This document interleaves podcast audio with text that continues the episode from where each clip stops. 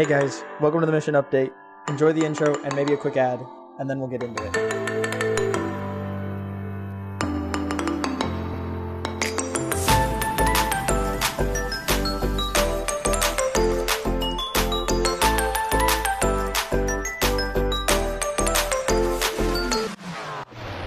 Hey guys, welcome back, and continuing our series for today willingness to collaborate. It's okay. I can't be sure now. It's okay. This is my first time actually running one. There we go. But I guess formalities. You should tell them who you are and what you do. Yeah, I'm. Uh, my name is Elder Alex Harmon. Um, let's see. I've been on my mission for 19 months now. Um, let's see. I'm a very introverted person, uh, so it's been tough, but um, it's been it's been a good time. A lot of learning experiences. And that's Elder Harmon for you. He's easily one of the smartest guys that I've met out here on my mission, and a huge thank you to him for being willing to do these these interviews for us today. And he'll be popping in and out of the show with different quotes and ideas on the on the attribute that we're going to be studying today. Not only is though is he one of the the smartest guys that I've met, but he's a dear friend as we've been serving together and companions out here in Texas Fort Worth. Without further ado though, Les Brown. He is an American motivational speaker and former member of the House of Representatives for Ohio. And he's quoted saying, Ask for help not because you're weak, but because you want to remain strong. So, regardless of whether or not you're new to your situation or just aren't sure how to perform, or maybe you've put in that 10,000 hours everyone talks about and you're a master at what you're doing, but you're stuck, or maybe you're facing burnout, there will come a time when you're gonna need to ask for help. Asking for help is not the same thing as asking for someone to do it for you. Harmon again. How much help did it take, and like when, when, and where did you ask for help, or, or were you just perfect right off the back and you just did it all by yourself? Yeah, I'm just I'm perfect all the time, pretty much. Uh, anything I try, I just am instantly good at. No, um, I I had to have a lot of help from the scriptures. Um, I did a lot of reading, a lot of studying about faith and how faith interacts with fear. Um, I also at, at one point I had at, I had the desire to improve, to increase my faith, but I I just didn't know how. And so I talked with our mission president. Um, he's kind of the guy who oversees all of the missionaries, make sure they're safe, make sure they're protected, and he's the one who receives um, revelation from the Lord um, where all the missionaries should go. Um, but he's he's a he's a smart dude. He's been he's been studying the scriptures for for more years than I've been alive. So um, I asked him, and he I to be honest, I don't actually remember what he said. Um, but the spirit um, was able to guide me from then on. I think I think the the deciding factor, the the change that happened was um, that I was willing to to go to those lengths to to increase my faith, and I think the Lord saw that um, that commitment, that desire, and He was willing to um, bless me for it. Before asking for help, you need to have tried everything first. Many times, even to the point where every potential s- solution has been exhausted or tested. Just like Elder Harmon did, he turned to what he knew and where he knew he could find answers. But once he didn't know what to do and he had the desire to, to go further, he went and found help. And he wasn't afraid to ask. And he was he was blessed because of it.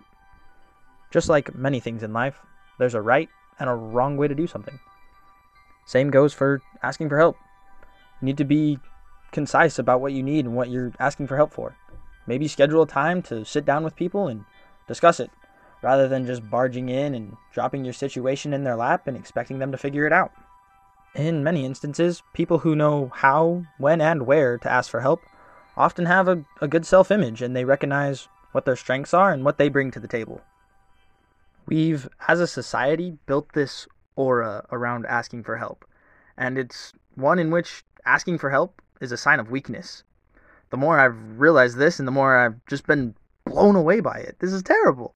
Elder Harmon, the introvert he is, now adds his thoughts on how crucial people are to the learning process and growing. Too, because I my options were either make friends and gain knowledge, or be a recluse and gain nothing and don't improve and don't become any smarter. Elder Harmon mentions how he needed to make friends in order to gain knowledge and to become smarter and to grow. He has, in some people's eyes, more reason to be scared of asking for help than others. But he didn't let that get in his way, and he's, to this day, one of the most successful missionaries I've met. This fear of asking for help, it keeps people from growing. It tears down people's self image with doubts. It starts making them see only where they're weak. Plus, it keeps them from asking for help.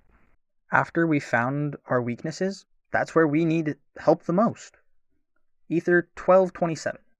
And now if men come unto me, I will show unto them their weaknesses, and I will give unto men weaknesses that they might be humble, and my grace is sufficient for all men that humble themselves before me.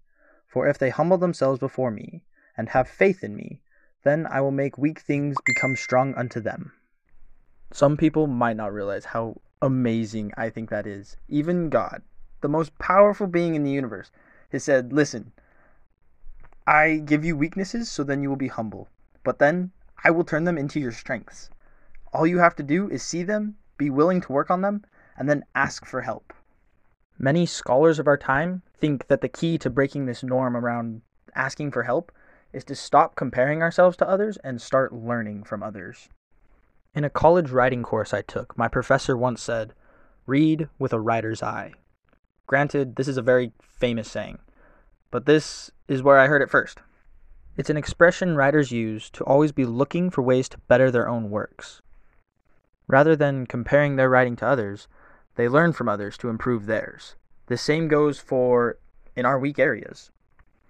Comparing ourselves to others only hinders our ability to work with them. But some would say, isn't comparison good? So then it helps drive us and push us? Here are Harmon's thoughts on this. Like like you said, when when you go that route, you you tend to come across a lot of comparison. That's that's a super tough thing for me, um, particularly is comparing myself to others and comparing my success to others. So to answer all of their questions, that's a yes. And now I know some of you might be a little confused. But that's not a yes to comparing ourselves to others, but comparing ourselves to ourselves. Not only does this help drive us and give us that motivation, but it builds our self image as we see improvement. Elder Harmon discusses how he keeps a journal in order to compare to his past self. The only way that I've been able to overcome that, my journal has helped a lot, weirdly enough. Because um, I'll look back in there and see where I was at, where I was at spiritually, physically, mentally. Um, and rather than comparing myself to others, comparing myself to my past self. Now, this skill of being able to compare to one's past self and block out the constant nagging of comparing to others is amazing. And this is, in turn, what allows us to adopt that writer's eye that we talked about earlier. Now, with all of these tools, having a good self image, learning from others rather than comparing, finding our weaknesses and being able to accept help, all of these will help us become more successful as we are more easily able to collaborate with others. And now, I know the being who wants to help us the most, more than anybody, and to wants to see us to become successful and to find joy and to become better in this life is our Heavenly Father.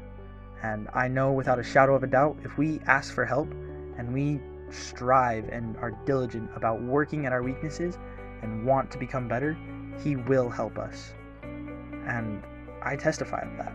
And Elder Harmon, here in a second, is going to add his testimony to that as well. I think the only thing worthwhile that I can share is my testimony. I know that I know that Christ lives. I know that He has died for my sins. I know that repentance is real, that we can change because of His sacrifice for us. Um, you know, a lot of people say people never change. Um, I know that to be completely wrong. But we have to have Christ with us in order for us to change. Um, there's a saying I like uh, two people can do anything in this world as long as one of them is Jesus Christ. Uh, I, I, I know that to be true. I know that families are eternal. I know that Joseph Smith was a prophet because I know that the Book of Mormon is true. And I know that the Book of Mormon is true because the Spirit has witnessed it to my soul. Um, and I've seen countless examples of, of our Heavenly Father's mercy um, in in the little things uh, throughout my day. Uh, I've seen countless countless examples of the miracles that Christ can wrought, and and the blessings that He gives us when we follow His commandments. And I have no other explanation for them other than He lives and He loves us. I say all that in the name of Jesus Christ. Amen. Amen. I would like to add my testimony to that of Elder Harmon. I know what he says is true, and I testify of it. The Book of Mormon is true. Joseph Smith was a prophet, and God really does live. Uh, Jesus Christ really did come to earth, and he suffered and died for our sins, just so he could support us and be our advocate with the Father. And in that comes support in all things that we do. And I know that he will support us in all of our trials and our tribulations, as well as all of our endeavors. And I can promise you that if you earnestly seek him out, you will find him, and you will feel of his love, and you will feel the Spirit. And your life will be blessed because of it, and it'll be blessed in ways that you never knew that were possible, and your life will be changed because of it. Our lives are always changed when Jesus Christ is there, and we are earnestly trying to have him there in our lives. And I say that with the name of Jesus Christ, amen. Thank you all so much again for tuning in this week. Uh, this is the second episode, so hopefully there will be some noticeable differences. Uh, again, they're super fun. And now we're just going to take a, a quick break, and we'll be right back with my missionary update. Thanks again. Bye. All right. Well, if you've stuck around to this point in the the podcast, uh, this is where we just kind of mission update. Uh, I am a missionary for the Church of Jesus Christ of Latter Day Saints. For anyone who's just recently started listening, uh, I'm out here in Texas Fort Worth, and I just kind of share my mission experiences, almost like a life in the missionary kind of a thing. But uh, basically, I'm just going to tell you guys a bunch of fun stories that we've been having out here. A lot of them actually happened this Friday, but uh, there was a couple in between that weren't, and some of them that were funny. First uh, was it actually happened on Tuesday. Me and my companion, we were uh, we were like craving pizza one day, and we live right down from this place called 801 Pizza. Nope, that's not right. It's 817 Pizza. Yes, that's it. But we didn't know it was actually a bar, and so we pull up and we order our pizza and everything like that because this it's like sneaky, I guess, because we roll up and it just looks like a, a, food truck with some tables set out in front of it. And oh my goodness, do they have good pizza? That is just my word. It's like Detroit style with lots of cheese, and we got like this jalapeno popper one, like lots of jalapenos and bacon, and just oh, so good. But as we were sitting there, uh, we were like, all right, can we get some drinks to go with this pizza? And he was like, oh yeah, let me open up your guys' tab. And we were like, uh, okay, cool. and so we get like this we get topo chico it's not actually an alcoholic drink but it's like just mineral water with some undertones but it was really cool to to uh, have that experience. And i shouldn't have felt as cool as i did having a tab being a missionary but it's it's fine. Uh, the next couple of stories so it was just really cool. We've had a lot of really amazing lessons out here. We've been getting all of our asl referrals and it's been so fun just having lessons packed day to day to the point where like we don't even have time to like post on Facebook or like eat. We're just so busy having lessons, and oh, it's so cool. I really do see the blessings that come from when you really do try your hardest and you just put forth effort, and then the Lord blesses you. It has nothing to do with what we do. It's just all on the Lord, and it is so cool to see. Um, but uh, just just a lot of experiences that we've had with lessons have been just so cool. I think this last week I've had some of the most spiritual lessons. Uh, just going in and as I've learned from Preach My Gospel, I've tried implementing what I've learned into what my lessons, and it helps so much. It, it just invites the spirit the entire time, and it's so cool. Um, obviously, they're since they're such spiritual experiences, I really don't want to share them, but I really do know that that He lives and he blesses all of his children in many different ways.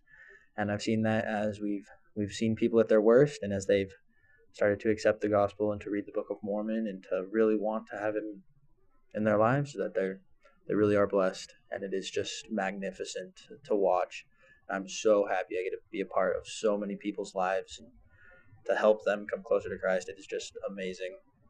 Um, but yeah, I think that about concludes it for my missionary update. Uh, it's amazing out here. Fort Worth is just the best, best mission. Just about all of us out here in Fort Worth have been uh, told by our mission president to learn Spanish, and so on top of my additional ASL studies, I've been working on Spanish. And so maybe by the time I'm done with these two years of missionary work, I'll know English, Spanish, and ASL. That would be really cool. Uh, and Spanish is actually really hard to learn. So kudos to all of the Spanish missionaries out there. It's just goodness gracious, blows my mind away. ASL was so easy, but I mean I'm working at it, so we'll get there. We'll get there. Uh, to all my missionaries out there, though, keep it up. You guys are doing amazing.